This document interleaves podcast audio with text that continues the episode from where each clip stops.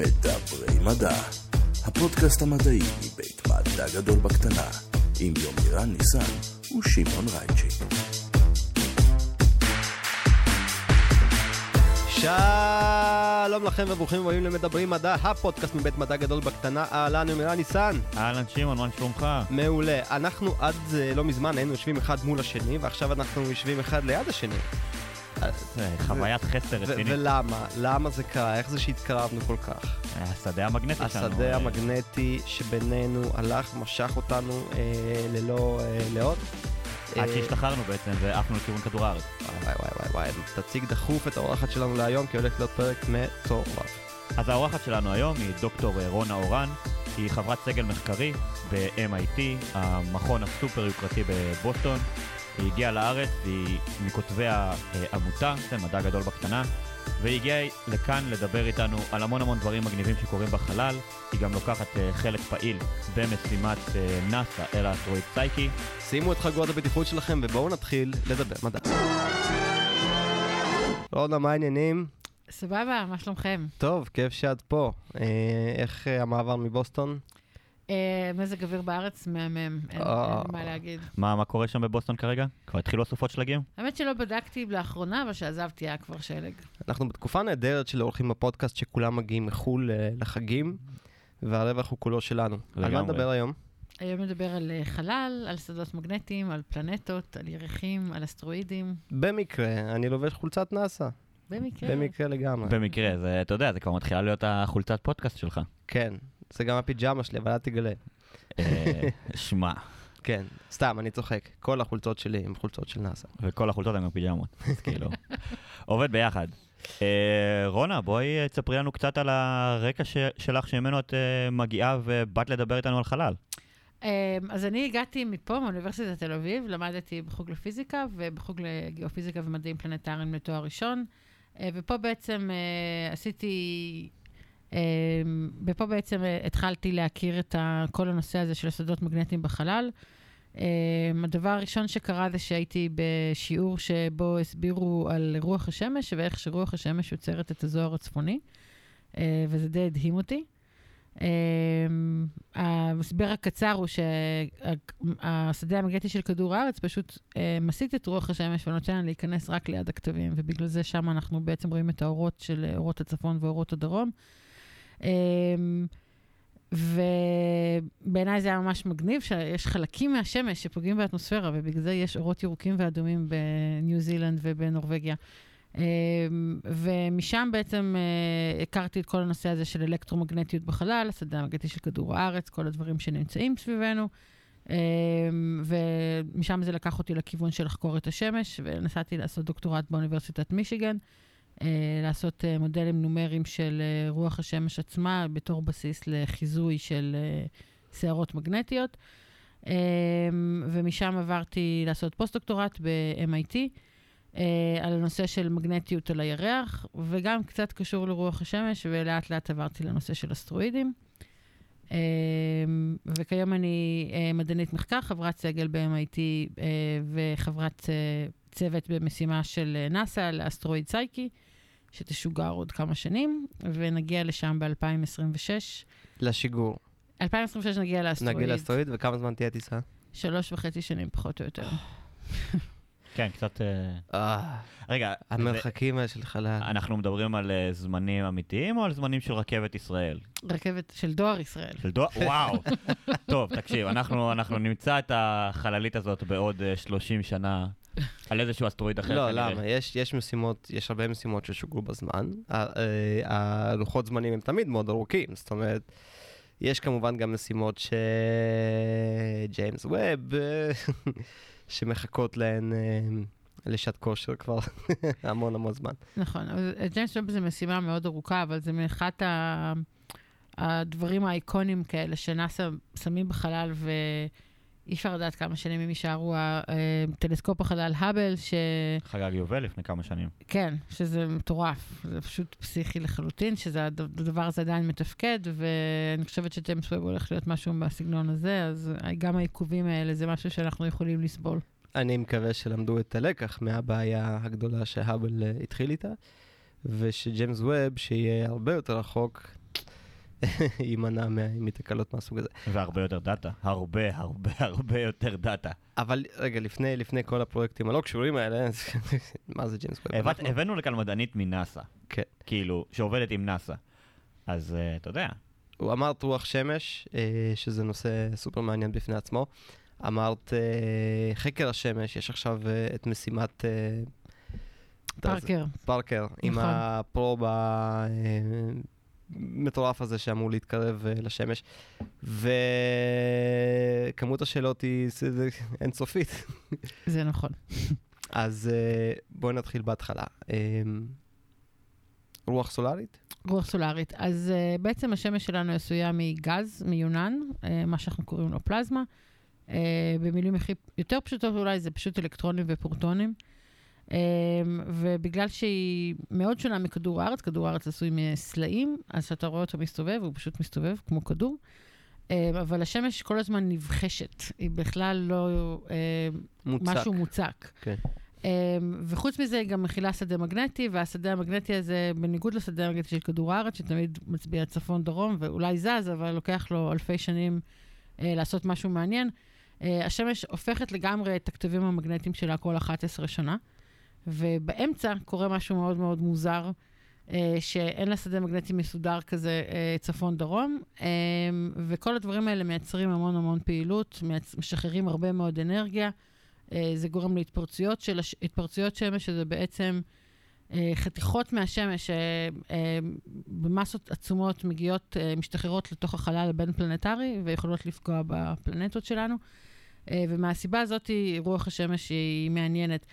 זאת אומרת, כל המערכת השמש מלאה בדבר הזה שנשאב החוצה מהשמש אל תוך החלל. כשאנחנו מסתכלים על השמיים, אנחנו רואים אותם שחורים, אבל הם למעשה מלאים ברוח השמש. כשאנחנו רק... זה, זה משהו שהוא ייחודי לשמש שלנו ולמערכת השמש שלנו, שהוא... ככה כוכבים מהסוג הזה של השמש פשוט פועלים. ככה כוכבים מהסוג הזה של השמש פועלים. בעצם אין, אין לנו סיבה לחשוב שיש כוכב שזה לא קורה בו. Uh, למרות שהרעיון במקור של רוח השמש היה מאוד לא אינטואיטיבי, ורק uh, בעידן החלל, כששלחנו לוויינים שמדדו את רוח השמש, אף אחד לא חשב... Uh, עד כמה היא עוצמתית בכלל, ועד כמה היא נוכחת. עצם הרעיון שיש כן. זרם קבוע של חלקיקים שיוצא מהשמש וממלא את החלל, זה היה משהו שלא הבינו אותו עד uh, המאה ה-עשרים. Uh, היו לזה איזה שהן עדויות שראו הרבה כתמי שמש, ואז אחר כך ראו הרבה מאוד זוהר צפוני. אבל הקישור הזה של הסיבתיות היה הדבר היחידי שאפשר היה לייחס בו, ובאיזשהו שלב מדענים התחילו להגיד שאם יש תנועה של חלקיקים טעונים מהשמש, והיא פוגעת בשדה המגנטי של כדור הארץ, שדה המגנטי של כדור הארץ הוא תופעה מאוד מוכרת לאנושות, אז הדבר הזה יכול לגרום לכל מיני, להפרעות שמדדו על כדור הארץ. כלומר, הדבר הזה הוא כל כך חזק בעצם, שכוכב לכת שאין לו שדה מגנטי מספיק חזק, יאבד את כל מה שלא מחובר עליו היטב עם הזמן לחלל. אנחנו יודעים שזה יכול ממש להפשיט אטמוספירות, או לפחות אנחנו משערים שזה מה שקרה לכמה מהשכנים שלנו. יש השערה שזה מה שקרה למאדים, אבל uh, אני לא מתמצאת מזה בדיוק, אבל ממה שאני קראתי על זה, uh, במקרה של מאדים הם חושבים שזה היו התפרצויות שמש, ולא רוח השמש עצמה. רוח, mm-hmm. הש... רוח השמש עצמה היא יותר כזה עדינה. Um, יותר uh, מלטפת כזו. מלטפת. עד כמה שאפשר להגדיר uh, זרם uh, חלקיקים שנע מכדור uh, מימן עצום. תראה, חלקיקים, הקטע בחלל זה שהסקלות של דברים הן ממש ממש מוזרות. אם אתה מסתכל על השמש, ואנחנו יודעים שהאטמוספירה שלה, מה שאנחנו רואים, הכדור הצהוב הוא ב-חמשת אלפים מעלות. הקורונה, לא? הקורונה במיליוני מעלות, אז הקורונה אנחנו לא רואים. מה שאנחנו רואים, את הכדור הצהוב הוא בערך ב-חמשת אלפים עד ששת אלפים מעלות, והקורונה במיליוני מעלות, אבל אם תעביר את היד שלך דרך זה, אתה כמעט לא תרגיש שום חום, למרות שזה נראה כמו כדור אש בטלסקופים, כי הצפיפות היא כל כך נמוכה, שיש כמה חלקיקים ספורים בסנטימטר מרובע. אני רוצה...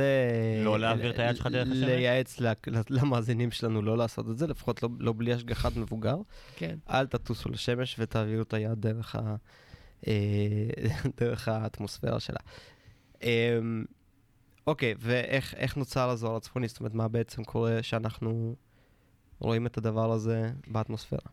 אז יש לנו את הזרם של החלקיקים, והדרך הכי טובה לתאר את השדה המגנטי של כדור הארץ, זה מין צורה של תפוח כזאת, פחות או יותר, שהכתבים זה איפה שהגדם של התפוח. אז השדה המגנטי של כדור הארץ מאלץ את החלקיקים שמגיעים מהשמש בעצם לנוע כאילו לאורך הקליפה של התפוח הזה ולהגיע לכתבים. כלומר, כמו שאנחנו הרבה פעמים רואים סימון של מגנט, שיש לו קוטב אדום וקוטב כחול, ויש קווים שיוצאים מאחד מהם, וככה במין אליפסה כזאת, מגיעים באלגנטיות לצד השני, והחלקיקים מתנגזים על הראש של האסקימוסים. יש, כן, יש את החוג של האורורה, איזה מעגל כזה סביב הקוטב עצמו, הקוטב המגנטי עצמו, והסיבה שיש את הצבעים ואת הצורות של הווילונות האלה, זה בגלל שהחלקיקים האלה, ברגע שהם פוגעים באוויר של האטמוספירה, הם מעוררים את האטומים שם, ואז האטומים האלה פולטים אור. קצת כמו מה שקורה בנורות מסוגים מסוימים, זאת אומרת, אתה מעורר את האטומים, האטומים פולטים אור, והצבעים שאנחנו רואים זה בעצם הצבעים של הגזים שיש לנו באטמוספירה, זה לא, לא נובע מהשמש, הצבעים האלה. ואת אומרת שתופעת המגנטיזם, תופעת השדה המגנטי של כדור הארץ, היא תופעה ידועה ועתיקה, אנחנו מן הסתם בנינו מצפנים ותרבויות, נכון. בעזרת התופעה הזאת, אבל uh, את הסיבות לתופעה הזאת uh, לקח זמן עד שהבנו. רק uh, אני אגיד, תחשוב שנייה, סליחה שאני טיפה חוזר לנושא של האורורה, תחשוב שנייה רגע שעל הוויקינגים שחיו באמת בנורווגיה, לצורך העניין, או באיסלנד, והם רואים, מסתכלים על השמיים, והם רואים את הדבר הפסיכוטי על זה. Um, וזה כאילו, אני חושב כאילו על זה שאני רואה את התמונות של זה, ואתה כאילו, אני יודע, אני, אני פחות או יותר יודע איך זה עובד, ואני מכיר פחות או יותר את הפיזיקה ואת המנגנונים במה שנקרא ברמה פופולרית בסיסית. ואני כזה, וואו. עכשיו, בן אדם שרואה את זה והוא לא, מבחינתו זה בערך הדבר הכי מיסטי והכי קוסמי והכי כאילו פסיכוטי ש, שהוא אי פעם ראה, והקטע האבסורדי זה שזה כל, כאילו, חוזר כל חורף. וכאילו, כן, כמה זה... מיתולוגיות וכמה סיפורים וכמה אגדות נבנו על הדבר הזה, ואז כאילו באו המדענים ואמרו, זה קבלו, זה... אה, זה לא הוויקינגים שפיצחו את עניין השדה המגנטי? יכול להיות. אז רגע, אולי תספי קצת. אז באמת אני קראתי פעם, אני כבר לא זוכרת בדיוק את הפרטים, אבל מבחינה היסטורית היו אמונות מסוימות שזה אבותינו וכולי, כי מה שרואים זה בעצם וילונות של אור אדום וירוק, בגלל החנקן והחמצן ספציפית שיש לנו באטמוספירה, וזה בגובה של בערך מאה קילומטר מתרחשת הפלטה הזאת. זה לא דווקא מתרחש בחורף, יש תיירות אורורה מסוימת שמנסה לקלוע על תאריכים שגם יש ראות טובה וגם יש זה, אבל בעצם זה, זה נעים המחזור של השמש, של, כשהשמש יותר פעילה ופולטת יותר שערות שמש, אז השדה המגנטי של כדור הארץ מגיב לזה, הוא בעצם משתנה לזה, זה כאילו אתה בא ודוחף בלון, כאילו אתה חושב על כדור, על השדה המגנטי של כדור הארץ בתור בלון, ואתה בא ומועך אותו מצד אחד, אז כל מה שמי שיחיה בפנים בעצם יראה את הדברים משתנים. אז, אז האורורה יכולה להיות, לקרות בכל זמן, וכשיש שערות מהשמש, אז היא יכולה גם לקרות בקווי רוחב הרבה יותר קרובים לקו המשווה. פעם באריזונה ראו פעם את האורורה, או דברים כאלה, אבל בדרך כלל הם סביב הכותב הדורים. הם ניסו לראות בה? זה מה שהאמריקאים עושים, לא? חכה, רגע, מכמה מדינות כבר אנחנו מסורבי כניסה? אתה עוד סופר. כן. הבדיחה הגזענית של הפרק בחסות. רגע, אז אוקיי, אז שערות שמש. דיברנו על שערות שמש. בואי נספר על זה קצת, זו תופעה... רגע, אנחנו מדברים פה על שערות סטורמס, ולא על שערות הר. זה פשוט כאילו... אני בפעם הראשונה שרונה אמרה את זה, אמרתי כזה, רגע, אוקיי. כן, שערות בסמך. כן. אז שערות שמש פשוט קורות, כמו שהסברתי קודם, שהכדור בעצם נבחש כל הזמן, אז שום דבר שם לא יציב. אז אנחנו קוראים לזה מזג אוויר חללי, קוראים לזה space weather, והסיבה שקוראים לזה ככה, זה בגלל שזה באמת משתנה כל הזמן, וגם יש לנו רצון לחזות את זה. ברגע שהשמש משחררת מסה מהירה ואנרגטית של חלקיקים ממנה, והם מתפרצים החוצה אל עבר הפלנטות האחרות, אם הם במקרה מגיעות לכדור הארץ, הם מעוררות שינויים מאוד גדולים בשדה המגנטי, זרמים חשמליים בחלל, בסקלות פלנטריות. סביב כדור הארץ יש מערכת שלמה של זרמים חשמליים שאנחנו לגמרי אדישים אליה, כבני אדם רגילים, אבל מאחר שנהיינו מין טכנולוגי, וכל החלל שלנו מלא בלוויינים, תקשורת לוויינים, ג'י פי אס, מערכות חשמל על הקרקע, גם כן מרגישות את השינויים האלה, פשוט אם אתה מדמיין שסביב כדור הארץ שיש זרם חשמלי עצום, אז זה יוצר השראה אלקטרומגנטית, אלקטרומי. כן, כמו, ב, בשני. כמו בשני, אז אם יש לך כבלים שמונחים על הקרקע, הם יכולים פתאום לחטוף זרמים מאוד מאוד חזקים, וכבר קרו מקרים שחצי קנדה הוכשיכה בשנות ה-שמונים, בגלל סערת שמש, בגלל שטרנספורמטורים פשוט הלכו, והטרנספורמטורים האלה הם מאוד custom made, אז ליצור חדש כזה, זה לא שאתה הולך לחנות ומביא כזה דבר. אז יש המון המון המון השקעה כלכלית של בעלי אינטרסים בדבר הזה, שזה, שזה צבאות, שזה סוכניות חלל, אבל זה גם חברות לוויינים, וזה גם חברות חשמל, שמתעסקות המון המון המון בנושא הזה של חיזוי סערות שמש, וחיזוי של מה תהיה התגובה של כדור הארץ לסערות האלה. בהתחשב בזה שאנחנו לא כזה טוב חוזים את מזג האוויר על כדור הארץ, איך בכלל מתחילים לחזות מזג אוויר חללי? אז דווקא האנשים שמתעסקים בחיזוי מזג אוויר חללי מקנאים באנשים שחוזים את מזג האוויר על כדור הארץ, כי אנחנו דווקא עושים עבודה די טובה. אני יכולה להגיד לך שמחר ירד גשם, אבל אני לא יכולה להגיד לך שמחר תהיה סערת שמש בהכרח. אז ההבדל הוא בכמות הדאטה שיש לך, כמו כל דבר היום, זה הכל דאטה ודאטה. בכדור הארץ יש לנו תחנות מטאורולוגיות, יש לנו המון לוויינים שמסתכלים, רואים איפה ההוריקן מתפתח, ואין לנו את זה בחלל. בחלל יש לנו לוויין פה, לוויין פה, אין להם כיסוי, בכלל אין לנו כיסוי של כל מערכת השמש, אין לנו כיסוי של הצד השני של השמש, אנחנו רואים צד אחד של השמש רק. כדאי גם אולי להעמיד את הדברים בפרספקטיבה, דיברנו על גדלים, אנחנו גרגר אבק. נכון. שנשאר ממתי שהשמש, שלא כזה אכפת לה שהיא מוקפת בעוד כמה גרגרים קטנים, נוצא. אז אני... עצם זה שאנחנו עוד, עוד זורקים מהגרגר אבק הזה לוויינים שמסתכלים על... רגע, אבל היה אה, אה, פה בצד השני של השמש, לא? היה לוויין ש... היו, אבל אין לנו כיסוי, אין לנו כיסוי כרגע של הצד השני. היו לוויינים שעשו נס, עשו סיבוב שלם מסביב לשמש, היו בצד השני, אבל... הניחוש לא שלי שחם. שבוע. בצד השני. חם שם מאוד. כן.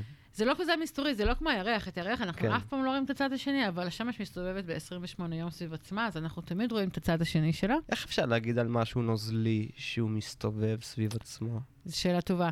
אה, זה פשוט שכל קו רוחב על השמש מסתובב בקצב טיפה אחר, אבל הם כן כולם מסתובבים בסופו של דבר פחות או יותר ב-עשרים ושבע יום, פשוט חלק מהם כאילו, זה זזים מהר יותר, אז הם כזה, כמו מין פלסטלינה כזאת. זה כמו המבה כזאת, שנראה לי שמנסה לזחול כזה, איך אנחנו עוזרים תמיד ליצורים מוזרים בביולוגיה?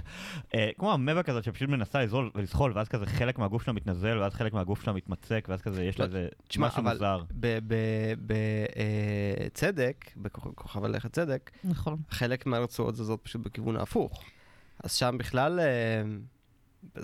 כאילו אנחנו חושבים שהוא מסתובב בגלל שיש לו שדה מגנטי, ואנחנו מחשבים את הסיבוב של הליבה שלו בכלל, אם אני זוכר את ההסבר. בגלל הסיבוב שלו נוצר שדה מגנטי. זאת אומרת, הסיבה שלשמש כזה שדה מגנטי סוער ומתהפך כל הזמן, זה בגלל הסיבוב ובגלל התנועה של הפלזמה שממנה היא עשויה. אז זהו, השמש, זאת אומרת, אפשר לדמות אותה לסיר מבעבע, לפחות את השכבות החיצוניות שלה, ושום דבר שלא נשאר... במקום. כן, אבל סיר מבעבע תלת ממדי כדורי. תלת ממדי כדורי. שמרחף בחלל. אני לא יודע באיזה סירים את מבשלת בדרך. אז איך עושים את זה? מה... זה אנלוגיה שהיא מאוד חביבה עליי. גם אם אתה מדמיין שאתה שם ספגטי בסיר מבעבע, אז אתה רואה את הספגטי עושה כל מיני דברים מוזרים כאלה, שאתה לא תוכל לחזות בכלל, אם מישהו יבקש ממך לחזות את התנועה של המקרונים כשהוא ממש מבעבע, אז השדה המגנטי של, של השמש, הקווים של השדה המגנטי, תמיד אנחנו אומרים את זה באנלוגיה שזה כמו הספגטי. אז אם אתה לא מצליח לחזות סיר, אז איך תצליח לחזות את השמש? שהיא עושה דברים כאלה ו... הכל ש... שאלה של כמה ספגטי יש לך. הכל שאלה של כמה כסף אתה שופך על המחקר הזה. זה נכון. Uh, וואי, בא לי uh, לשאול המון דברים. אז אני רק אגיד שאנחנו, נאסא משקיעה המון המון מאמצים בחיזוי הזה, והדבר שהכי טוב כרגע זה שאנחנו פשוט יודעים, אנשים לומדים את ההתנהגות של כתמי שמש, כתמי שמש זה האזורים שמהם בסופו של דבר רוצות ההתפרצויות שמש, אז אנשים פשוט מסתכלים עליהם ולומדים את ההתנהגות שלהם, את הזרימה שבהם, ויכולים לעשות הערכות יותר ויותר מושכלות לגבי מה הולך לקרות.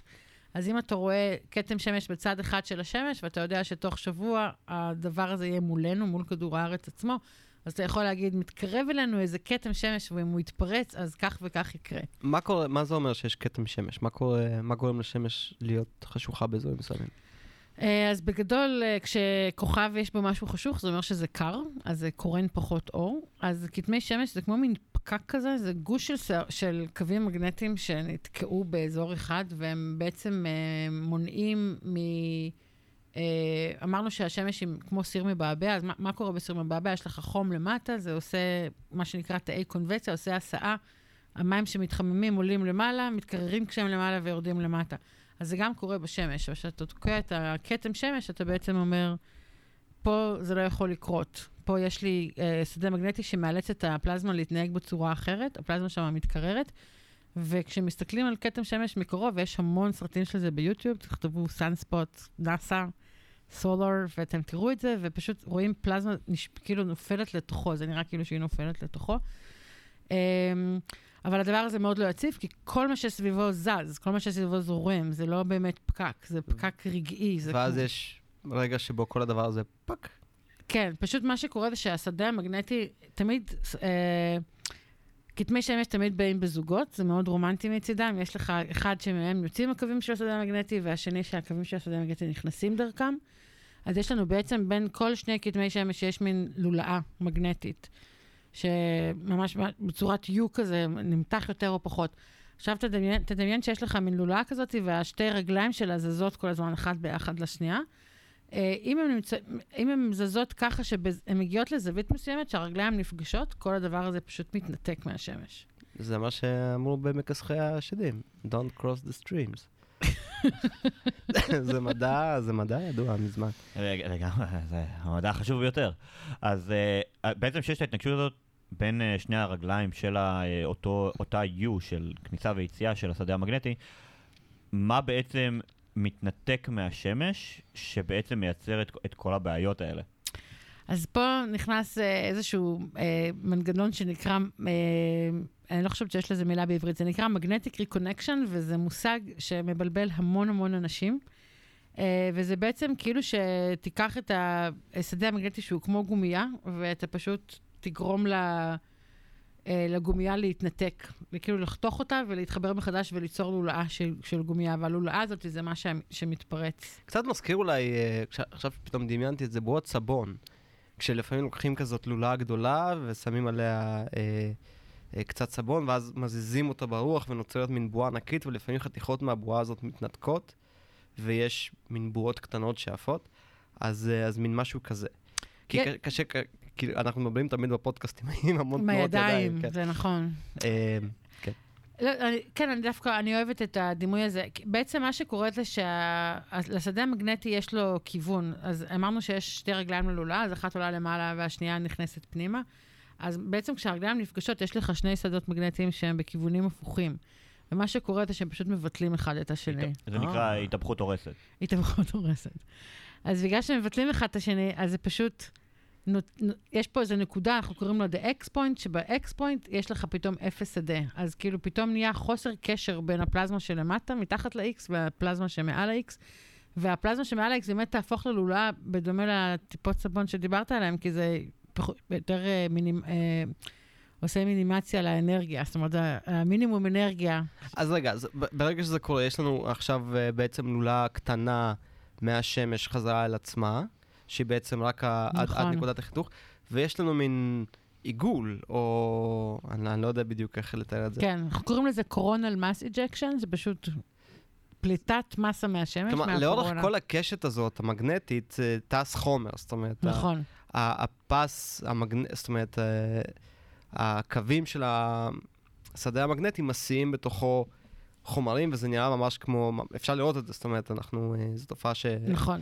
ו- ואז, אוקיי, וזה מתנתק, ואז יש לולאה של חומר שטסה לה עכשיו מאוד גבוה מעל השמש.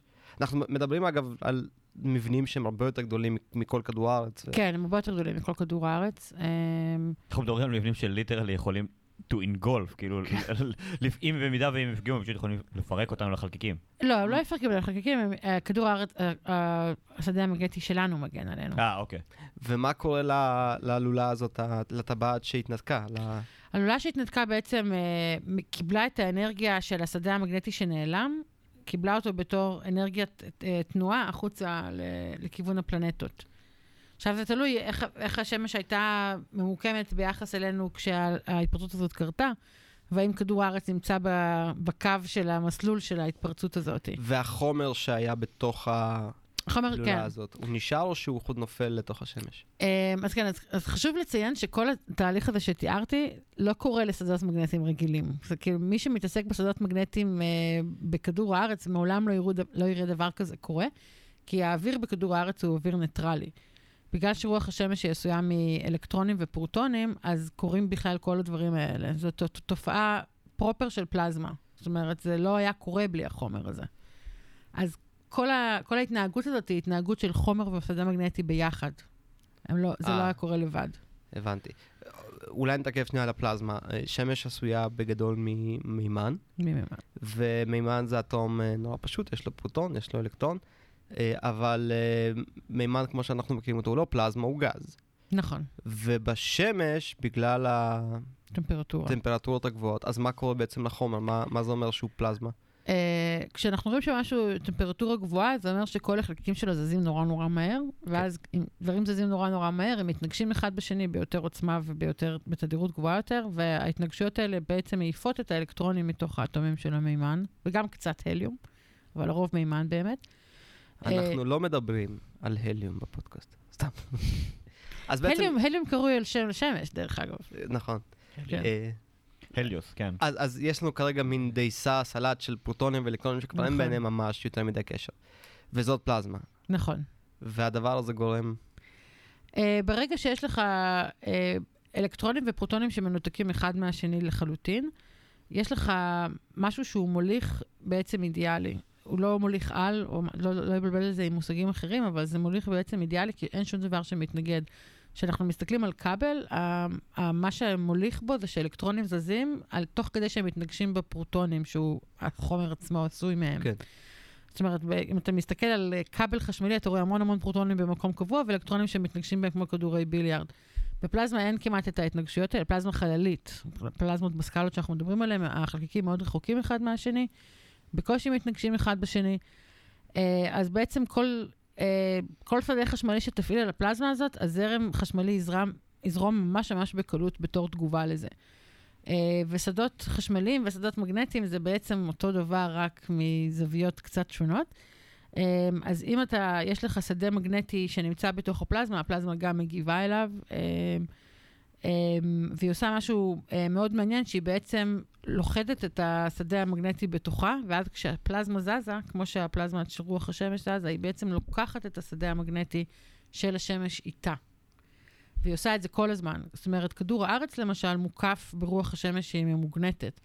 ויש אה, מתח חשמלי עצום שנמצא בין אה, אה, הצד של הזריחה לצד של השקיעה של כדור הארץ, בגלל שרוח השמש זזה ביחס אלינו כמו איזה אלקטרומגנט ענקי. Mm-hmm. אה, וכשיש התפרצויות שמש, זה כאילו פשוט קורה עוד יותר. זאת אומרת, יש לך עוד יותר שדה מגנטי. שדה מגנטי יותר חזק, שמגיע במהירות גבוהה יותר, ומייצר הפרעה גבוהה יותר. אם סערה פוגעת בנו באופן ישיר יחסית, אנחנו לא אמורים להשתתף בפרוטונים ואלקטרונים ממש חמים, ש... כן, אז פה... ש... שיבשלו לנו את כל הספגטי ממש מהר? כן. מה דיברנו על זה? את הספגטי מבשלים במידה. נכון. על דנטה. Uh, זה משהו שמדאיג בעיקר אסטרונאוטים. Uh, באמת, אנחנו, כדור הארץ, די מוגנים. Uh, לאורך ההיסטוריה, אף אחד לא התעסק בזה בכלל הרי. Uh, אסטרונאוטים שנמצאים uh, מעל האטמוספירה. Uh, אנחנו מוגנים גם על ידי השדה המגנטי וגם על ידי האטמוספירה, שבעצם כל מה שהשדה המגנטי לא הסיט הצידה, היא, היא תספוג. וגם על ידי בטמן. וגם על ידי בטמן. אה, הטלפים תמיד חייבים להיכנס לפרק. או אתה יודע, יש כאלה שמסתובבים עם שדה מגנטי עצמאי סביב עצמם שהם בנו. ואסטרונאוטים באמת יש להם זמן חיים, זאת אומרת, נאסא שמה עליהם איזשהו מד, ואתה צריך לראות שאתה לא עולה מעל איזשהו דוסאג' מסוים.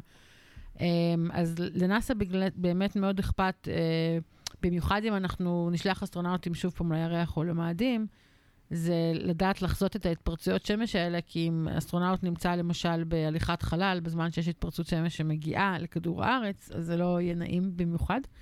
כן, זה מה שהרג את מייקל ג'קסון. מה דיברנו לגבי גם קונספירציות? כאילו, אתה לא צריך לחשוף את כל הסודות פה, אתה יודע, כל הביג שמשלמים לנו. רגע, לא רגע, השאלות קופצות לאחת אחרי השנייה. אתם אולי יכולים לחשוב שאנחנו לא אנשים מסודרים, לא, לא, יש שאלות לשאול, הן מסודרות, פשוט לי יש עוד. וכן, בשביל מה עושים פודקאסטים, לא בשביל לשאול שאלות נפלא.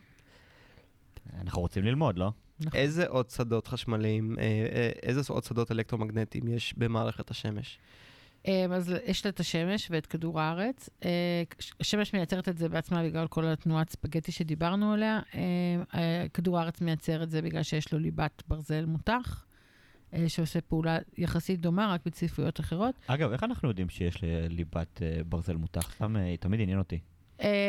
בעיקר מרעידות אדמה, מגלים ססמיים. רואים שגלים ססמיים, סוג מסוים של גלים, אם הוא צריך לעבור דרך מוצק או דרך נוזל, כשהוא, כשהוא מגיע לנוזל הוא מפסיק, הגל הזה נעצר בעצם.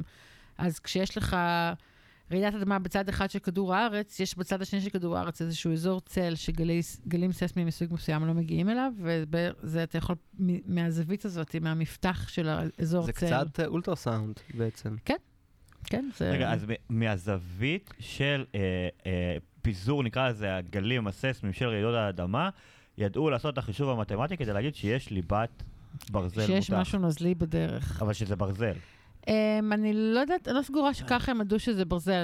מהברזל אנחנו גם יודעים מהגרביטציה של כדור הארץ בצורה די טובה, אז אנחנו יודעים שהצפיפות שלו כגוף היא יותר גבוהה מהצפיפות של הקרום כדור הארץ, שזה הסלעים שאנחנו רואים. אז אתה חייב... חייב שתהיה לך איזושהי ליבה בפנים כך, כאילו לרוב הגופים יש, שאנחנו מדברים עליהם, מאדים, צדק וזה, יש להם ליבות מסוגים שונים, אז אתה גם יודע את זה מגרביטציה, במעט. אוקיי, אז למאדים יש שדה, אם כי חלש יותר משל כדור הארץ? לא, למאדים אין שדה גלובלי, לנו יש שדה גלובלי שמיוצר במרכז, ומייצר את הצפון דרום. אה, נכון, למאדים. למאדים זה רק בסלעים החיצוניים, רק בשכבות החיצוניות. רגע, אם אני אקח מצפן על מאדים, הוא בעצם כאילו התחרפן? הוא התחרפן. אוי, גדול. גם על הירח, וגם, כן. הירח ועל מאדים יש לה מה שנקרא... שדה מגנטי שיעורי, כאילו זה שארית שנשארה מכנראה שפעם היה להם שדה מגנטי, והשדה המגנטי זה הפסיק, והסיבה היא שכל הפלנטות מתקררות, הן נמצאות בחלל. זה יראה כמו המצפן של ג'ק סטאר. אגב, מצפן בקוטב יצביע למטה, או למעלה, תלוי באיזה קוטב אתה. רגע, מה זאת אומרת? אני מחזיק אותו פתוח. אם אתה בול על הקוטב, הוא לא, אין לך רכיב, אם אתה מחזיק אותו ניצב, מקביל לאדמה, נכון, אבל הוא לא ימצא את עצמו במונח, אבל אם תסובבי אותו במונח, אז הוא יצביע למעלה או למטה. אז הוא יצביע למעלה או למטה. נכון. אוקיי, ואז יש לנו את כוכבי הלכת הגדולים, שהם מפלצות של... צדק, שבתאי, יורנוס, נפטון, יש להם שדות מגנטיים גדולים. מאוד גדולים. השדה המגנטי של צדק, סליחה, של שבתאי, הוא כל כך גדול, שהוא, האזור של השדה המגנטי, הבועה שהוא מייצר, כמו שכדור הארץ מייצר בתוך רוח השמש, היא יותר גדולה מהמרחק בין השמש לכדור הארץ. זאת אומרת, רק האזור שבו אתה מרגיש את השדה המגנטי של צדק. זה בעצם מה שיוצר את החגורת אסטרואידים, סלעים שאנחנו רואים סביבו, שזה סיבה ממשהו אחר. כנראה ירח שאתה עוסק. הטבעות שלו ברובה נמצאות בתוך השדה המגנטי שלו, ויכול להיות שזה תורם להם ליציבות, יכול להיות שרוח השמש שמיטה פוגעת בטבעות, שאלה מעניינת. זה מה שאנחנו עושים פה, שואלים את השאלות הנכונות. כן, לא, שאלה מגניבה. באמת ששאלה, כי הטבעות עשויות מאבק וקרח, לא מאיזה משהו, זה לא תקליט, זה רק נראה כמו תקליט. כן. אז יש מצב שרוח השמש הייתה מעוללת לזה דברים מסוימים.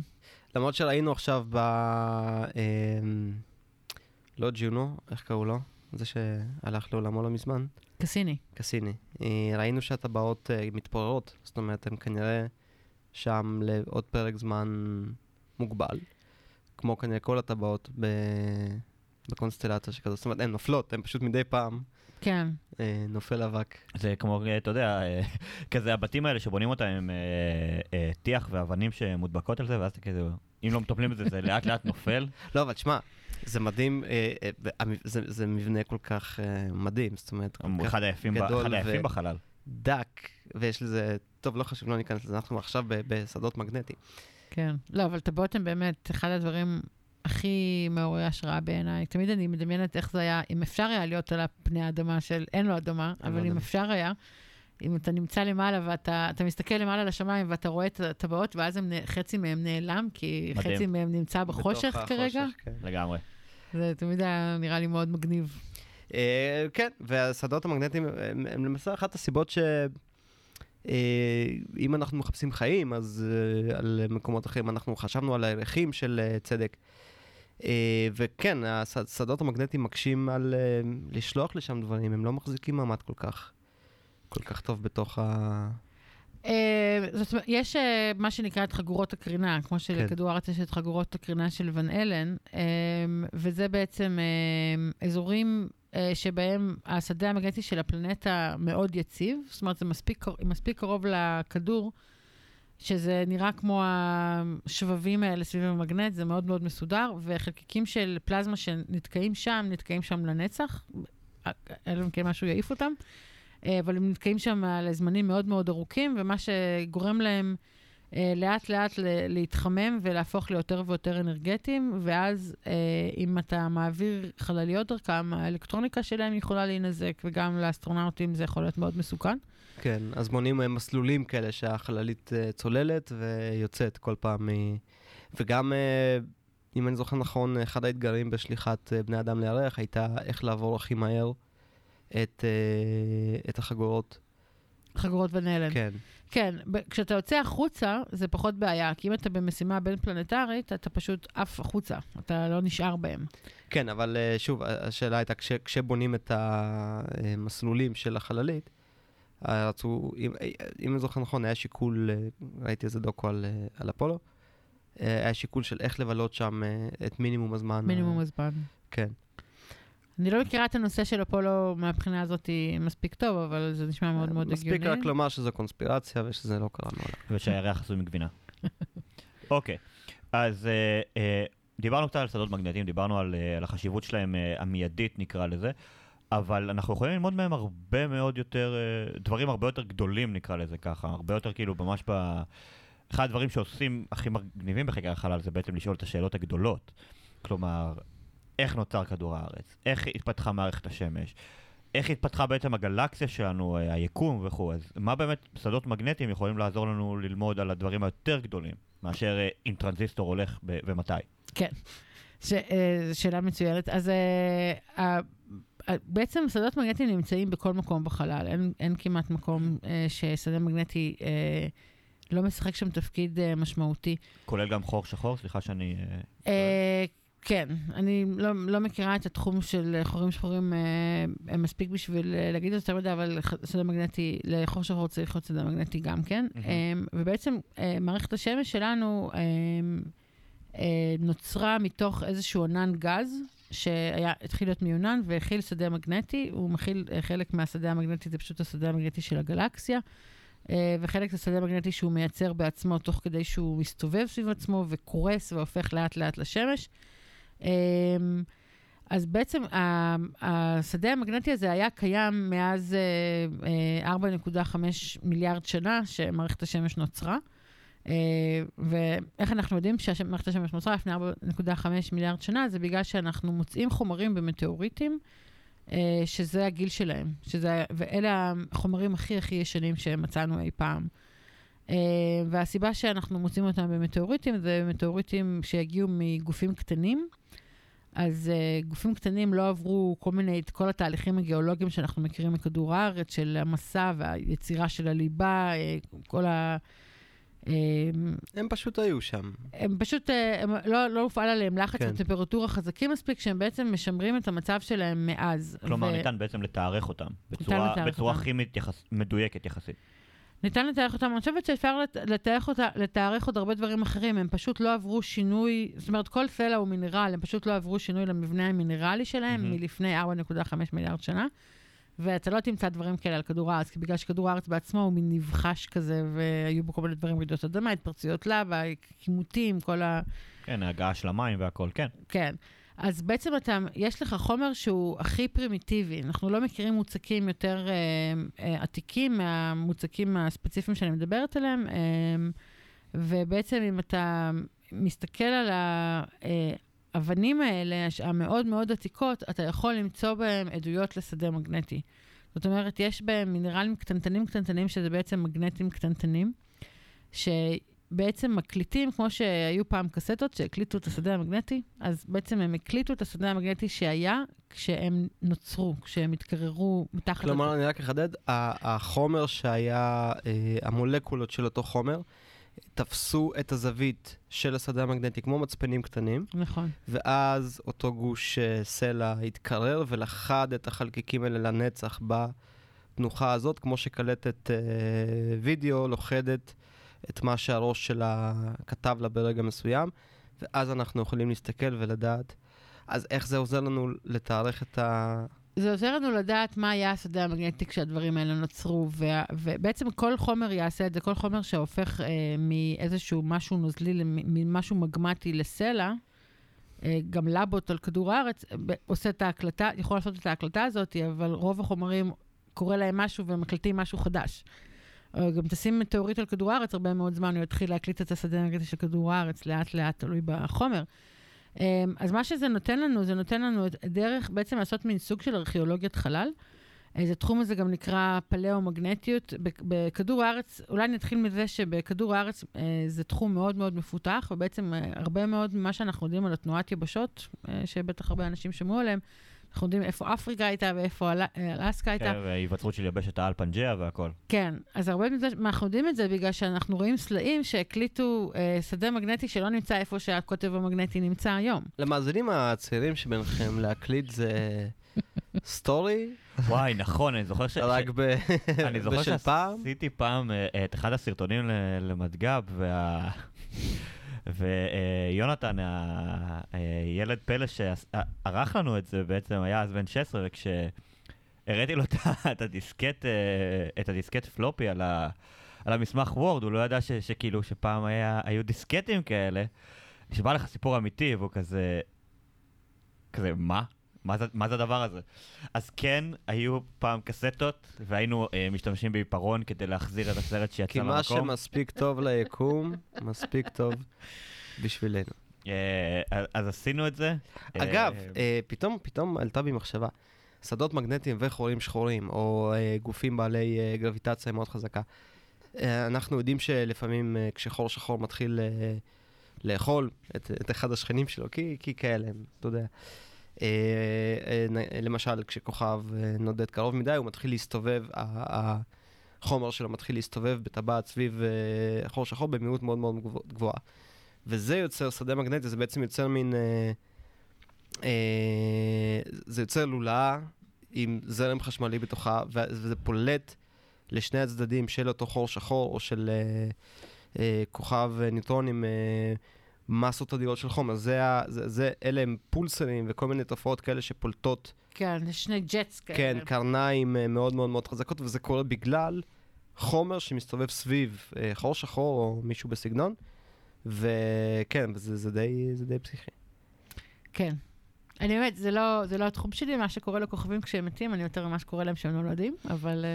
לא, לא, זה, אנחנו, אנחנו הולכים לידע. אז באמת, איך, אם אנחנו מדברים על, דיברנו על מטאוריטים, ואם אני זוכר נכון, השמש שלנו היא בת ארבע נקודה חמש שש מיליארד שנה, משהו נכון. כזה פלוס מינוס. איך בעצם השדה המגנטי, חוץ מלהבין את, ה, את הזמן, איך הוא עוזר לנו באמת להבין את ה, את ה, בוקר טוב נולדה למערכת שמש חדשה? נכון. אז uh, מערכת השמש uh, התחילה ממה שנקרא מ- מאיזושהי ערפילית, מדיסקה של גז ו- ואבק שהסתובבה.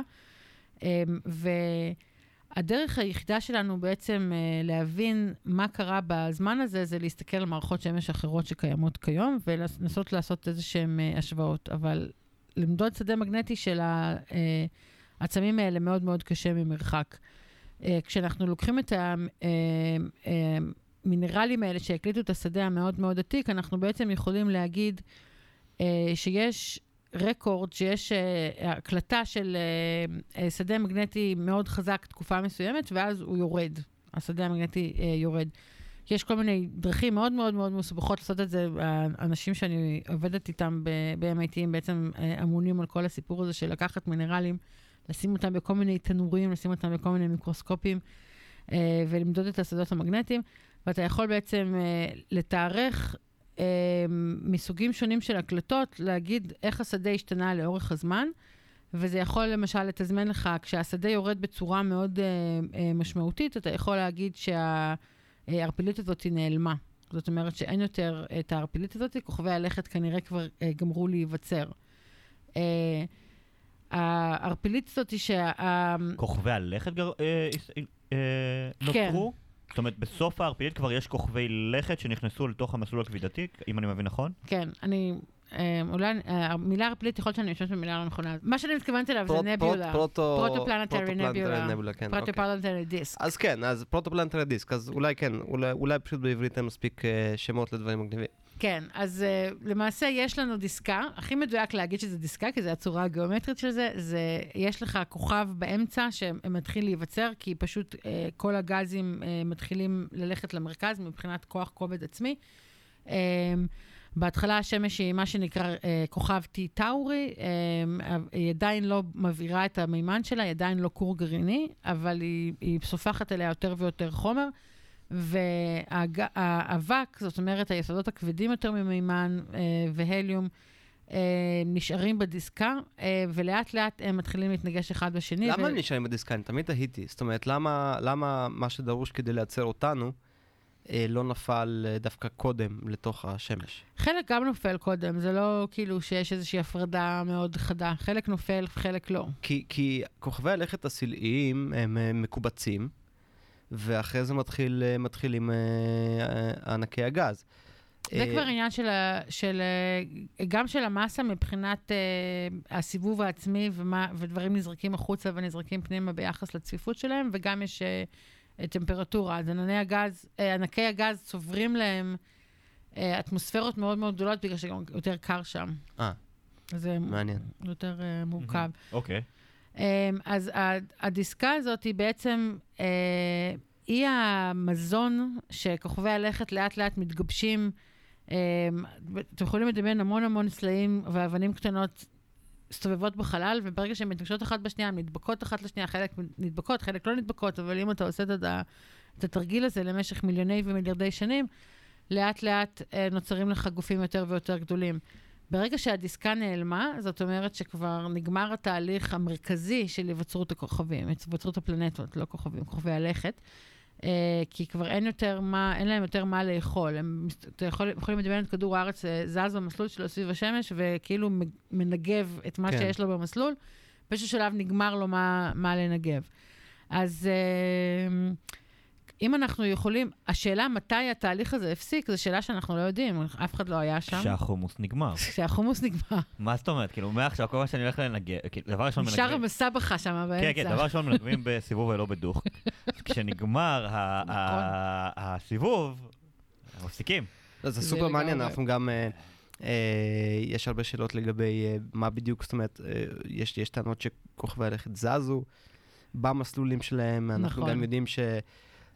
כוכבי הלכת הגדולים מנגבים קצת גם מהשכנים, או אולי מגנים עלינו מפני כל מיני זה, והחלק אולי הכיפי זה שהסיבה שפלוטו הוא לא כוכב לכת, זה כי ההגדרה שונתה לגוף פלנטרי שניקה את המסלול שלו. נכון, והוא לא ניקה. ואנחנו יודעים שפלוטו הוא לא לבד שם, יש שם עוד כמה אוכלי חומוס. כן, אולי הם החומוס. כשאני חושב... החומוס זה הנבולה, הגרגירים זה הפלנטות. החומוס זה הנבולה, הגרגירים זה הפלנטות. אז פלוטו זה ה... אם הייתי פלוטו, הייתי, מה זה נעלב? אני באמת, כאילו, כל פעם שאני כאילו שומע על הקטע של פלוטו, הוא לא כוכב לכת שם, הוא כוכב לכת ננסי. תשמע, הוא אפילו לא הכי גדול מבין אלה שגילים. אתה מבין, כאילו, ואז אני כזה, פונה, הוא כזה חמוד, יש לו לב מצויר. וקיבלנו... וקיבלנו תמונות בפול אייץ' די שלו. וכאילו, עד שכאילו צילנו אותו, ועשינו לו בוק כזה יפה. לא. זה... זה נורא עצוב. זה עצוב, אבל זה גם... יפה, המדע שיצא מזה. לגמרי. אם אנחנו בעצם מדברים על משימות גדולות, שאנחנו, שה... נקרא לזה שהמין האנושי לא בהכרח נאס"א מתכננים, אז מה באמת בהקשר שלך, של שדות מגנטיים, מתוכנן לנו בזמן הקרוב? אז אני חושבת שהשאלות המעניינות כיום, זה, זאת אומרת, יש כל מיני שאלות שמעניינות, התחום שאני מתעסקת בו בעיקר כרגע זה קשור לשאלה של באיזה תנאים פלנטה תייצר שדה מגנטי, שזה מעניין מבחינת גם פלנטות מחוץ למערכת השמש, שאנחנו מחפשים אותם, ואנחנו חושבים שיש יותר, יותר סיכויים לחיים בפלנטות שיש להם שדה מגנטי. אבל אנחנו בעצם לא ממש יודעים בדיוק להגדיר מתי פלנטה תתחיל או לא תתחיל לייצר שדה מגנטי, ולא רק פלנטה, כל גוף פלנטרי, שזה כולל גם ירחים, זה המון ירחים שיש לנו במערכת השמש ואסטרואידים. ולמשל, אפשר לתת את הירח בתור דוגמה, לירח גם אין שדה מגנטי גלובלי, אז כמו שאמרתם קודם, מסתובבים על הירח עם מצפן, אז הוא כל הזמן יפנה לכיוונים שונים, וזה לא רק לכיוונים שמשתנים, זה גם העוצמות של השדה המגנטי שמשתנים. אז אנחנו יודעים שיש המון שדה מגנטי בשכבות החיצוניות של, של כדור הארץ. אסטרונאוטים של אפולו הסתובבו שם עם מדים מגנטיים ומדדו את זה, הם הביאו איתם אבנים, אנחנו מודדים את זה עד היום, לראות מאיפה השדה המגנטי הזה יגיע ובאיזו עוצמה. אבל עד היום אף אחד לא יכול להגיד באופן מוחלט מאיפה השדה המגנטי הזה, את מה הוא הקליט. מה, יש לנו סלעים שהקליטו שדה מגנטי, את מה הם הקליטו, לאיזה שדה מגנטי, לירח אין שדה מגנטי. ובגלל הגודל שלו הוא בערך, הרדיוס שלו הוא אלף ושבע מאות קילומטר, הרדיוס של כדור הארץ הוא שישת אלפים וארבע מאות קילומטר, זאת אומרת הרבה יותר קטן. זה כמו להסתכל על קלטת וידאו ולא לדעת את הפורמט שבו הקליטו את, ה, את הדאטה. אתה רק יש לך את ה... את הדאטה עצמו, אבל אתה לא יודע אפילו מה... ואז אתה מגלה שהקליטו לך, לא יודע, זה משחק כדורסל על הבר מצווה. כן. אז באמת, אנשים מנסים להגיד, אז הרבה אנשים אמרו, לירח הוא קטן מדי בשביל לייצר לעצמו, אין לו ליבת ברזל, היום הוא לא מייצר, הוא קטן מדי, אין לו מספיק לחץ פנימי, והוא יתקרר בגלל שהוא קטן, אז אין סיבה שאנחנו אפשר לדמיין ליבת ברזל שתעשה תנועות כאלה של המקרוני, של הספגטי הרותח. אבל, אבל הנה, יש לו שדה מגנטי בסלעים, אז מאיפה זה הגיע? אז אה, זו דוגמה אחת, ויש לנו את מאדים, שהוא דוגמה אחרת, ויש לנו את אה, כדור הארץ וכוכב חמה, שלשניהם יש שדה מגנטי גם במרכז וגם בסלעים. אז מה, מה בדיוק הקשר בין השדות מגנטיים החיצוניים שאנחנו רואים לבין השדות הפנימיים, אה, ואיך אנחנו יכולים לאפיין יותר טוב באופן כללי את השדות המגנטיים האלה לכוכב חמה, למשל, השדה המגנטי שלו, השדה המגנטי של כדור הארץ, הוא סימטרי ביחס למרכז, הוא פחות או יותר מתחיל מהמרכז. של כוכב חמה הוא למעלה. אני מניח ש... אוקיי, אוקיי. אז שאלת לגבי המשימות. אז יש כרגע משימות שמתוכננות לכוכב חמה, שתי משימות, אחת של נאס"א ואחת של, סליחה, של סוכנות החלל האירופית באפיקולומבו, שתגיע לשם. יש כרגע משימות שנמצאות סביב מאדים וצדק, שחוקרות את השדה המגנטי, ג'ונו, וסביב מאדים יש כמה משימות כרגע. הולכות להיות עוד משימות למערכת הירחים של, של צדק. לצדק יש כמה ירחים, וחלק מהם יש שדה מגנטי גם. אז הולכות להיות שתי משימות של זה גם בשנים הקרובות, והמשימה שאני חלק ממנה זה משימה לאסטרואיד סייקי, שאנחנו חושבים שהוא מתכתי ולכן גם ממוגנת, ואנחנו הולכים למדוד את השדה המגנטי שלו. מה החשיבות בעצם, אני מבין את החשיבות המאוד חשובה וגדולה של, של כוכבי לכת, מה החשיבות של בעצם לשלוח משימה שאני מניח שיש לה עלויות מאוד משמעותיות, לאסטרואיד, אוקיי, אז זו אסטרואיד מתכתי. מה אנחנו כוונה יכולים ללמוד מדבר כזה? אנחנו אף פעם לא נסענו לאסטרואיד מתכתי, אז קודם כל זה מגניב, כי אנחנו נסעים לכוכב מסוג חדש לחלוטין, כוכב לכת מסוג חדש, גוף פלנטרי, כמו שקוראים לו.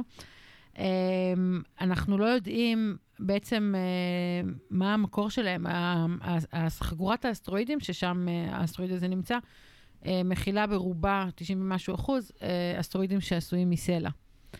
וחלק מאוד קטן מהם אסטרואידים שעשויים ממתכת. אז קודם כל אנחנו לא ממש יודעים, לא ממש סגורים על מה האופי שלהם. אסטרואידים זה דבר מאוד מאוד מאוד קטן ביחס לפלנטות, אנחנו כמעט לא יכולים לראות אותם עם טלסקופים, אנחנו רואים איזה נצנוץ.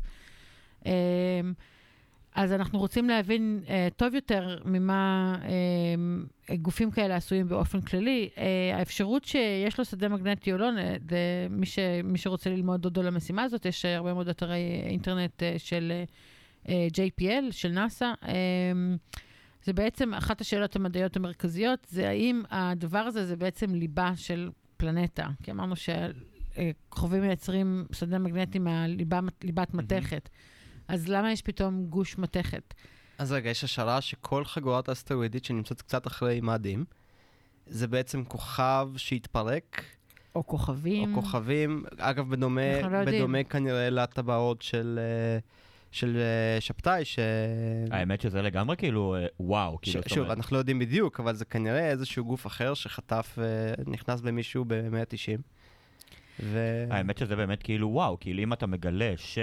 מאה ממצאים שימצאו מפני השטח של סייקו, כל המדידות המאוד מתוחכמות שיעשו שם, שזה בעצם איזשהו גוף פלנטרי קדום שבנסיבות טרגיות הלך לעולמו. אולי בנסיבות משמחות. אולי הוא פגש את אהבת חייו בדמות כוכב לכת אחר. יכול להיות. הם עשו את הדבר הזה שכולם קופצים באותו זמן. כן, כולם קופצים באותו זמן. כן, כולם קפצו באותו זמן, ואז כאילו הפלנטה קרסה לתוך עצמה, והגלו שזו בעצם ליבה. א', אני מאמין, יוכלו ללמוד הרבה מאוד על היווצרות ועל השפעות של תהליכי ליבה על... על פלנטות, ואני, מה, מהאינטואיציה שלי, אני מניח שגם יוכלו ללמוד הרבה מאוד על תהליכים גיאולוגיים קדומים בהיווצרות כדור הארץ, וכמובן היום ובעתיד של כדור הארץ. כן, זה, זה לגמרי מדויק. זאת אומרת, כל הקטע של חגורת האסטרואידים זה שהיא מראה לנו כישלונות בפרודקשן של כדור הארץ, למעשה, ואנחנו רוצים לראות, כי אם, אם עכשיו היו כמה חלליות שהגיעו לאסטרואידים סיליים, ואם אתם מסתכלים על התמונות, יש את החללית היבוסה היפנית, ואוסייריס רקס האמריקאית, ומסתכלים על התמונות שהן מגיעות מהן, זה פשוט נראה כמו אבנים על איזשהו משטח אדמה, וזה נראה ממש דומה לבולדרים. אוסייריס רקס תחזיר דגימה. נכון. בתקווה. כן.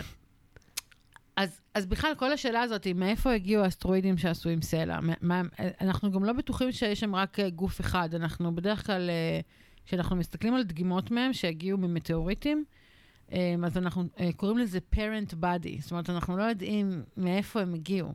וה, ואנחנו בעצם עושים תהליך בלשות מאוד מאוד מורכב של אנשים שמתעסקים בכימיה, אנשים שמתעסקים במינרולוגיה ופטרולוגיה וגם עם המגנטיות, לנסות להראות מה משותף בהם, איך אתה יכול לאחד אותם, לעשות קלסיפיקציה מסוימת ולהגיד, אלה מגיעים מה, מהגוף הזה או מהגוף הזה, באמת בשביל להגיע למסקנות של מה שאתה אומר, מאיפה הם הגיעו, מה קרה להם, מה, ומה אנחנו יכולים ללמוד מהם, בגלל שהם, אה, אה, יש כאלה שקוראים לאסטרואידים פלנטסימל, שזה בעצם כאילו פלנטה תינוק, זאת אומרת, משהו שהתחיל להיווצר כמו כוכב לכת, אבל לא סיים את התהליך, לא תהליך שאנחנו מכירים אותו, ואפשר להגיד ש... אתה הופך לכוכב לכת שאתה מסיבי מספיק שתהיה כזה יפה ועגול ושתתחיל אצלך גיאולוגיה. אז כל הדברים האלה זה דברים שאנחנו כרגע עדיין לא יודעים. וגם פה נכנס השדה המגנטי, פרויקטים שאנחנו עבדנו עליהם אצלנו במעבדה, זה בעצם להבין שדות מגנטיים שאנחנו מוצאים אותם בתוך מטאוריטים סיליים, אנחנו למשל רואים שדה מגנטי שהוא, אם אתה תדגום את המטאורית בכמה מקומות, אתה תראה שדה מגנטי שהוקלט שמצביע לאותו מקום. ואז השאלה היא, למה יש פה שדה באותו כיוון? זאת אומרת שהחומר הזה נחשף לשדה אחיד במשך תקופה מאוד ארוכה כדי להקליט את זה. אז מאיפה השדה כזה הגיע? ואחת ההשערות היחידות שאפשר לחשוב עליהן באופן אפשרי, זאת אומרת סבירות, כרגע... לא הצליחו להוכיח שום סברה אחרת, מזה ששדה אחיד כזה שנשמר למשך המון המון זמן, זה בעצם אומר שהדבר הזה פעם היה על גוף פלנטרי שהיה לו, שהייתה לו ליבה. אבל אנחנו עדיין, אין לך את ההוכחה ש... שקרה באמת. אני רק אוסיף ממש לקראת סיום, כי אנחנו חייבים את הזווית הביולוגית כמובן. ברור. אחד הדברים זה שמדברים על זה שהחיים, על, שהחיים כמו שאנחנו מכירים אותם על כדור הארץ, לפחות בבסיס שלהם, כלומר בלוקה, לוקה זה ה-last universal common ancestor, של כל החיים בעצם לא התפתח פה על כדור הארץ, אלא להתפתח על איזשהו כוכב לכת אחר. היה איזשהו אירוע קטקליזמי שהרים כל מיני אה, אה, גופים אה, שמימיים כאלה ואחרים, ואותו גוף אה, התרסק על כדור הארץ, זה נקרא פנספרמיה, אה, ומשם בעצם התפתחו כל החיים שאנחנו אה, מכירים. עכשיו, אם לצורך העניין, מהאסטרואיד אה, הזה, או מאיזשהו גוף שמימי אחר, אי פעם הצליחו למצוא משהו שמזכיר, איזשהו משהו שמזכיר את ההגדרה שלנו לחיים, אה, אולי נדבר על זה מתישהו, אבל זה, זה, כבר, זה כבר ידוע, קריפטון וגלגדות, זה מה דיברנו על קונספירציה, סתם. אה, רגע, יודעים את זה? זאת אומרת, אין יכולת להסביר את החיים בלי הפנספרמיה? יש, וכיום, וזה נקרא אה, אבולוציה כימית, או אביוגנזה, כמו שאנשים, הרבה אנשים אוהבים לקרוא לזה, של היווצרות החיים בצורה כימית, והיה את ניסוי יוראי מילר, שהראה שבאטמוספירה הקדומה, באמצעות העברה של זרמים חשמליים, נוצרות כל חומצות האמינו הנדרשות לחיים, ומזה שמפגיעה של מטאוריטים מלחץ מאוד גבוה, או מערובות גיאותרמיות, יכולים להיווצר כל מיני נוקלאוטידים, ואז יכולים גם להיות כל מיני עניינים של חיבורים שלהם, וזה, יש...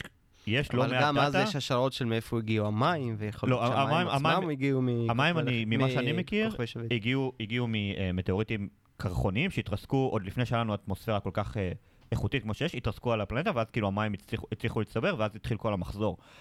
אבל... מצאו חומצות אמינו על... לא חומצות... כן, מצאו חומצות אמינו. מצאו חומצות אמינו. על שביטים, לא? על שביטים, אבל שוב, בגלל שתחשבי כאילו... זה גם משהו שיכול לקרות.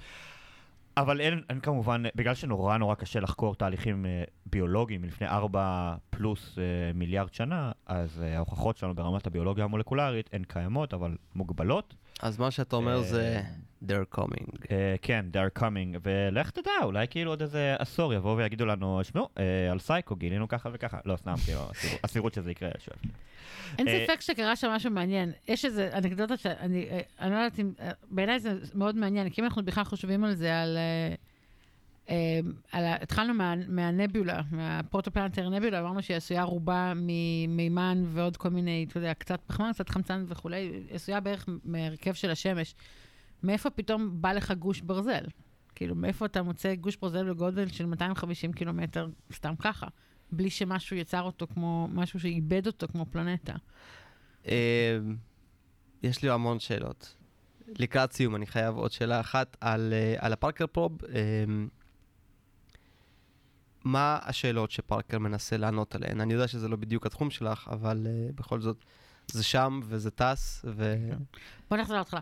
זה, הדוקטורט שלי זה בפיזיקת השמש, אני פשוט לא עקבתי אחרי המשימה הספציפית הזאת. אז בעצם כל הנושא של היווצרות רוח השמש, ההתחממות של הקורונה שלה שדיברנו עליה בהתחלה, שהיא במיליון מעלות. בזמן שכאילו פני השטח הם הרבה יותר קרים, כן. נכון, וזה יש לנו תעלומת הקורונה, והיה לנו שני פוסטים על זה במדע גדול בקטנה. וגם היווצרות השמש עצמה וכל התהליכים שגורמים להיעצה שלה, לשחרור שלה מפני השמש, יש כמה סוגים של זרמים של רוח השמש שמגיעים, שאנחנו רואים שמגיעים אלינו. ולמרות שיש לנו הבנה די טובה באופן גלובלי של מה הדבר הזה, אם אתה משווה את ההבנה שלנו לדברים מסובכים מאוד, אבל הצורך שלנו וכמות המידע שיש לנו היא כל כך עצומה בנושא הזה של השמש, שאנחנו רואים תופעות מאוד מאוד ספציפיות של הצעה של חלקיקים והשינויים בזרמים האלה וה, והרצון שלנו מבחינה טכנולוגית לחתות אותה מאוד מאוד טוב. המידע שיש לנו באופן קבוע זה מלווינים שאנחנו שולחים שסובבים את כדור הארץ. זאת אומרת, אנחנו נמצאים פחות או יותר במרחק די דומה מהשמש כל הזמן. ולהיכנס פנימה, זאת אומרת, לראות את, הש... את רוח השמש כשהיא נוצרה, יותר, יותר קרוב לזמן ההיווצרות שלה, אז אתה יכול לראות אה, את, ה... ת... את התהליכים האלה ממקור ראשון, ולא להסיק אותם מ... כשאתה כן. רואה את ה... זה כמו לעמוד בקצה הערובה ולרדת למטה לאיפה שהאח בעצם. אז עד עכשיו עמדנו בקצה הערובה. תראו, המצב הוא כזה. עברה שעה, אני מרגיש שאני התחממתי ואני מוכן להתחיל את הפודקאסט, אבל לדעתי, רק המאזינים כבר צריכים לסיים את הנסיעה שלהם. איפה שאתם לא שומעים את הפרק, אני בטוח שעברתם שעה בנעימים. זה היה פרק מדהים. זה מסוג הפרקים ש... טוב, יומירן, אתה מכיר את המבט המזוגג שיש לי? המבט שיש כרגע לשימון, זה בגדול שהוא רוצה כרגע לקחת את המוח של רונה, ופשוט לנהל איתו שיחה אינסופית על חלל, שדות, גופים שמימיים, וכל מיני דברים כאלה. אני כבר רגיל למבט הזה. לפעמים אני גם מקבל את המבט ההפוך של, די כבר לדבר על הטלפים. ואז, ואז כאילו, זה, זה כאילו הקיצון השני. אז כן, אז היה לנו, זה, היה לנו, שמה, עכשיו היה לנו כמה פרקים עם ביולוגים. עכשיו יש לנו uh, קצת חלל ופיזיקה. Uh, אני חושב שאנחנו uh, בקצב טוב. Uh, כמו תמיד, uh, אתם המאזינים מוזמנים להגיד לנו על מה בא לכם לשמוע. אנחנו כמובן, uh, כרגע אנחנו פשוט מוצפים באורחים, שזה מדהים. Uh, אנשים מאוד מעניינים שמגיעים אלינו, אבל אנחנו מאוד רוצים לשמוע מכם. Uh, בעיקר יומירן. תמיד. סתם, לא, גם אני. לא, לא, תמיד, תמיד, הכל טוב. רונה, אה, המון תודה. תודה לכם. אה, המון תודה שאת מעט הזמן שלך בארץ את אה, מעבירה איתנו. אנחנו למדנו, השכלנו. נאחל לך אה, המון בהצלחה. אנחנו בהחלט, בהחלט, בהחלט נשמע על המשימה העתידית, אה, כשאפשר יהיה לדבר עליה קצת יותר בפרוטרוט. אה, זה סופר מעניין, זה העתיד של כולנו. אה, יומירן, אה, תודה רבה לך. כמו תמיד, עונה. היית נפלא כרגיל. ואני הייתי שמעון רייצ'יק, אנחנו נשתמע בפרק הבא של מדברים מדע, פודקאסט מבית מדע גדול בתחנה. שיהיה לכם, ביי.